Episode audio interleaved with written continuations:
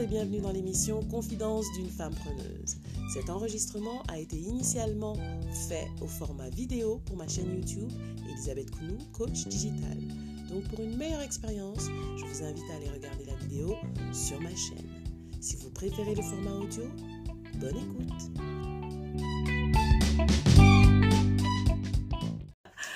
Il fait chaud, je brille. C'est pas grave.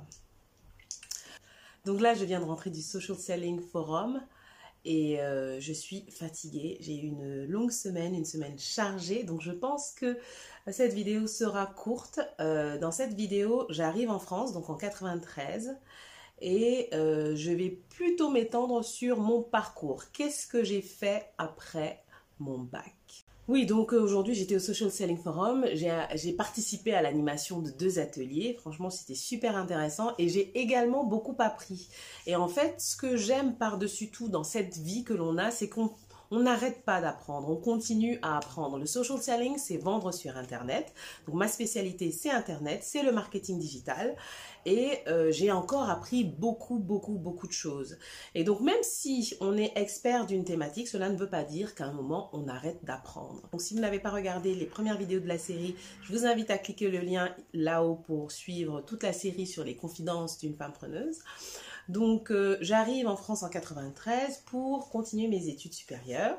J'ai mon bac en poche et euh, j'ai mon entrée dans une école qui va me permettre de vivre de ma passion, ma passion étant les animaux. Je voulais être vétérinaire. Manifestement, comme vous le savez, je ne suis pas vétérinaire, mais que s'est-il donc passé? Eh bien, j'ai tiré beaucoup, beaucoup de leçons de mes premières années en France. Donc, quand j'arrive, je suis hébergée par des amis de la famille euh, qui travaillaient à l'ambassade du Cameroun ici. Je me sens un peu déboussolée parce que je ne suis plus dans mon cocon familial auquel j'avais été habituée.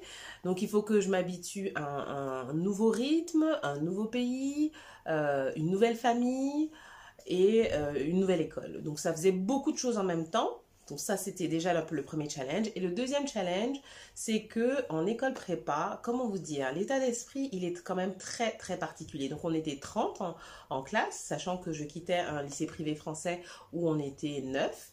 Euh, donc là, on était 30. Bon, c'était rien à voir avec le Cameroun, on était 100, hein, ça c'est sûr. Mais bon, 30 et on est dans une classe préparatoire euh, ce qui veut dire qu'il s'adresse à, vous d'une certaine manière. Et donc le discours, en gros, pour vous le schématiser, c'était vous êtes les meilleurs, euh, vous êtes l'élite, vous devez vous comporter, vous devez être à la hauteur, et blablabla, et blablabla. Voilà, donc ça c'était le discours qu'on nous servait à longueur de journée. Et d'un autre côté, on avait régulièrement ce qu'ils appelaient des cols. Donc rien que le nom, les cols, moi c'était quelque chose que je n'avais pas connu durant toute ma scolarité et je pense que mes copains de classe aussi. Mais là, ce qu'ils appelaient cols, c'était des sortes d'épreuves orales. Euh, durant lesquelles il fallait euh, voilà, traiter d'un sujet tiré au hasard. Et ces cols-là, elles étaient faites clairement pour nous saquer. Mais vraiment, c'est-à-dire que la moyenne de la classe tournait autour de 5, 5, 6. Voilà. Je, pense que je n'avais pas encore tout à fait la maturité pour apprendre à gérer ça, donc j'étais complètement perturbée et je me sentais pas totalement à ma place. En plus, ça c'était donc la première chose. Tout plein de changements en même temps et une ambiance à l'école qui ne me correspondait pas du tout. Moi, cette compétition à tout va, ce côté on s'écrase pour arriver à un certain objectif, en plus, euh, quand je demandais des notes à des copains de classe parce que pour X raison j'avais loupé un cours ou quoi, c'était pas possible de les avoir. C'était vraiment une concurrence rude, sachant qu'à la fin de la première année prépa, il y a le concours vétérinaire. Donc en fait, tout le monde était en mode guerre, On était les ennemis les uns des autres et ce type d'ambiance, je ne connaissais pas. Voilà, je n'avais jamais connu. Et la deuxième chose, c'est que, en fait, en cours de route, je me suis rendu compte que j'aimais certes beaucoup les animaux, mais euh, de là à prendre un scalpel pour les ouvrir, les opérer, pour les guérir, hein, parce que c'est bien de, ça qu'il s'agit, bien je, je non je me voyais pas. Et je l'ai réalisé comment un jour en arrivant dans notre laboratoire on avait tous une petite trousse avec plein de scalpels. Et là c'était la première fois qu'on l'utilisait. Et on arrive sur toutes nos paillasses. Il y a épinglé pour chacun d'entre nous une petite grenouille, voilà, écartelée comme ça, avec les pattes épinglées en haut et en bas. Et donc on devait euh, prendre notre petit scalpel, lui ouvrir le ventre, et puis voilà, faire euh, notre petit travail sur son intérieur. Du coup, j'ai réalisé que ce n'était clairement pas ma voix. Pourquoi je partage cela avec vous? C'est pour faire passer plusieurs messages. Déjà, il n'y a pas de rush. Voilà, chacun avance à son rythme. Ensuite, on peut se faire une idée, un fantasme d'un métier qu'on a envie d'exercer et puis dans la réalité, on se rend compte que ça n'a rien à voir avec ce qu'on s'imaginait. Et pour éviter ce genre de déconvenu, ce que je conseille, c'est de discuter avec des personnes qui font le métier qu'on a envie de faire, d'échanger avec eux, de passer une journée si possible avec eux, en tout cas de le leur demander, de demander à un professionnel qui exerce le métier que l'on envisage si on peut passer une journée avec lui pour voir de quoi il s'agit. On peut également demander à effectuer un stage dans le milieu dans lequel on envisage de travailler. Moi, tout ce process-là, je l'avais pas eu. En fait, j'avais mon idée, je me disais voilà, c'est ça que j'ai envie de faire, c'est ça, c'est ça, oui, je veux m'occuper des animaux. Pour s'occuper des animaux, faut être vétérinaire, donc c'est ça que j'ai envie de faire. Et il se trouve que bah finalement, ce n'était pas ça. Mais est-ce que du coup, je, me dis, j'ai perdu mon temps, voilà, euh, parce qu'effectivement, donc j'ai passé le concours, je l'ai loupé. Donc, premier gros échec de ma carrière, de mon parcours scolaire. Euh, mais je n'ai pas voulu euh, redoubler la classe parce que je savais que c'était plus du tout ce que j'avais envie de faire. Mais du coup, j'étais perdue. Je ne savais plus exactement quoi faire. Alors, comme j'avais une passerelle pour faire la première année médecine pharmacie, donc je suis allée, je me suis dirigée en pharmacie. J'ai fait une année, c'était vraiment pas ça, j'avais fait ça faute de mieux. Donc voilà, j'étais à nouveau voilà, perdue, je me sentais complètement nulle, alors que j'avais été super à l'aise à l'école jusque-là, je me sentais mais complètement euh, larguée. Du coup, j'ai fait une licence en biologie, parce que c'était pareil, le tremplin naturel, euh, mais sans grande conviction, pour finir par me dire, bon, qu'est-ce que j'ai vraiment envie de faire? C'est là que la Chine est revenue à moi. Et je me suis dit, bah, finalement, j'avais commencé à toucher du doigt la langue chinoise en l'apprenant étant enfant. J'avais des facilités par rapport à l'accent puisque j'avais été immergée dans la langue chinoise depuis tout petit, donc je la parlais sans accent.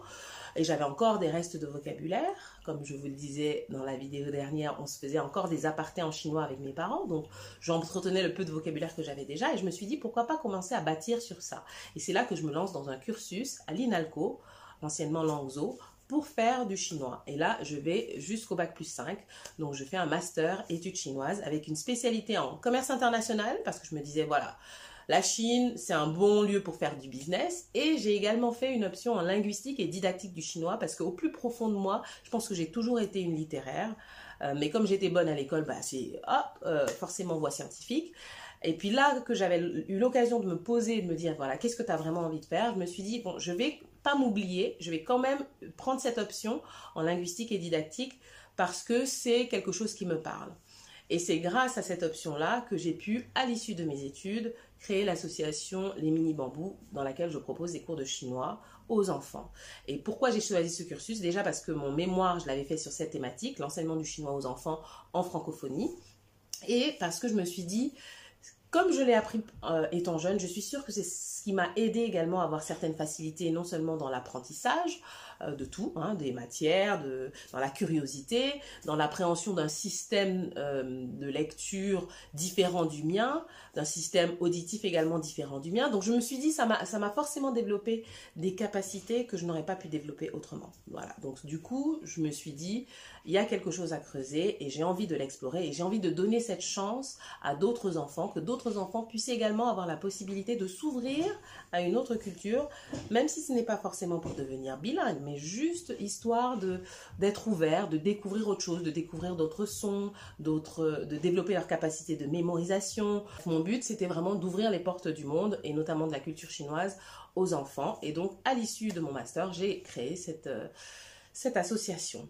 Maintenant, euh, je pense que je vais m'arrêter là aujourd'hui et dans la vidéo prochaine, je vais partager avec vous ce que j'ai fait comme, euh, carrière euh, avec le chinois parce que l'association c'était vraiment mon petit bébé, c'était quelque chose que je faisais pour mon plaisir personnel. J'ai toujours suivi mon instinct, ce que j'avais vraiment envie de faire. Je me suis toujours écoutée. Donc euh, mon parcours, vous allez le voir, a été euh, jalonné de différentes expériences que je partagerai avec vous dans la prochaine vidéo. Donc on continuera à parler de mon parcours professionnel. Voilà, si vous avez des questions par rapport à mon parcours académique, vous pouvez les poser en commentaire. Euh, si vous avez eu l'expérience des classes préparatoires, j'aimerais également avoir votre ressenti. Hein. Peut-être que vous êtes d'accord avec moi, peut-être pas. Sentez-vous libre de vous exprimer en commentaire. Voilà, c'est tout pour la vidéo du jour. Merci de m'avoir regardé.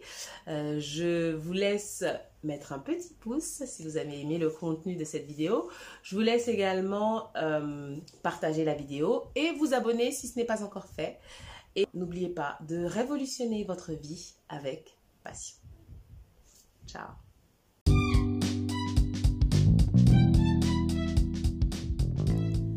Merci chers auditeurs pour votre écoute. Le contenu vous a plu?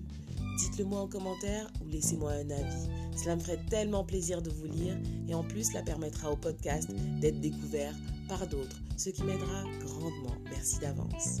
Si vous n'avez pas encore eu l'occasion de faire un tour sur mon site, rendez-vous sur elisabethcounou.com. J'ai hâte de vous retrouver dans le prochain épisode. À très vite